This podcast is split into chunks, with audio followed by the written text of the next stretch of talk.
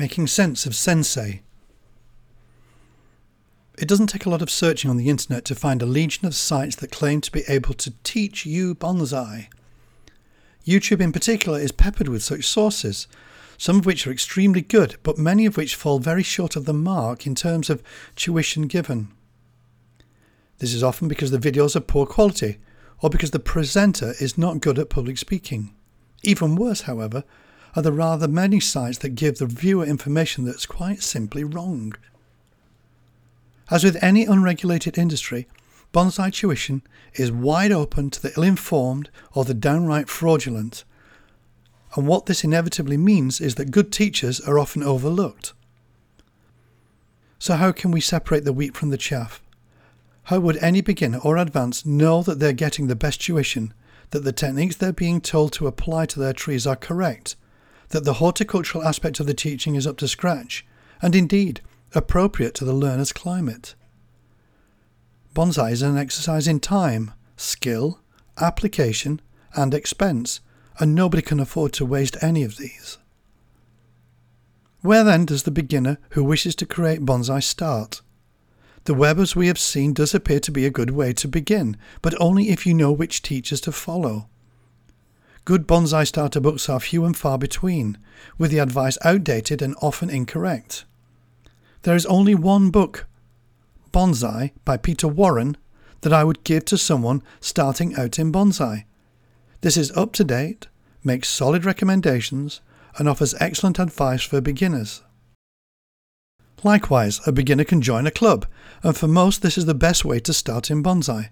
But as it with individual teachers, clubs differ. Some are active, inviting visiting artists, having regular workshops, visiting shows, etc. And some are what I politely call tea and biscuit bonsai clubs, who never explore new ideas or engage outside of their meetings. If a beginner can access a local bonsai nursery that offers courses or workshops, they may well progress quickly with their skills. Once again, the key here to advancement is the ability to engage with like-minded individuals and or have access to a good teacher. Anyone looking to further their knowledge in any field of education would reasonably expect their teacher to have some qualification in the subject they are teaching, which brings me to the nub of the question what actually makes a good teacher? If we consider that bonsai is purely an art form, then a student might well be studying under a particular master and their associated style. This, after all, is how most of the great artists learned before going on to create their own individual styles. It's not for nothing that styles of art are referred to as schools. If bonsai is considered as horticulture, then this is knowledge learned. Yet so many of the world's great gardeners had no formal qualifications, having learned for most part under the guidance of some sort of apprenticeship. Perhaps bonsai is following a similar line. For many years, Italy has been at the forefront of teaching bonsai with schools offering certification. That gives on paper a decent blend of practical and theoretical, yet some practitioners then believe that their qualification as a practitioner allows them to teach bonsai. According to many of Italy's most respected teachers and artists, what this invariably leads to is there are far more teachers than students to teach. This is also becoming noticeable in other countries throughout the world. But underpinning all this is the question Does being extremely good at bonsai automatically make you a good teacher?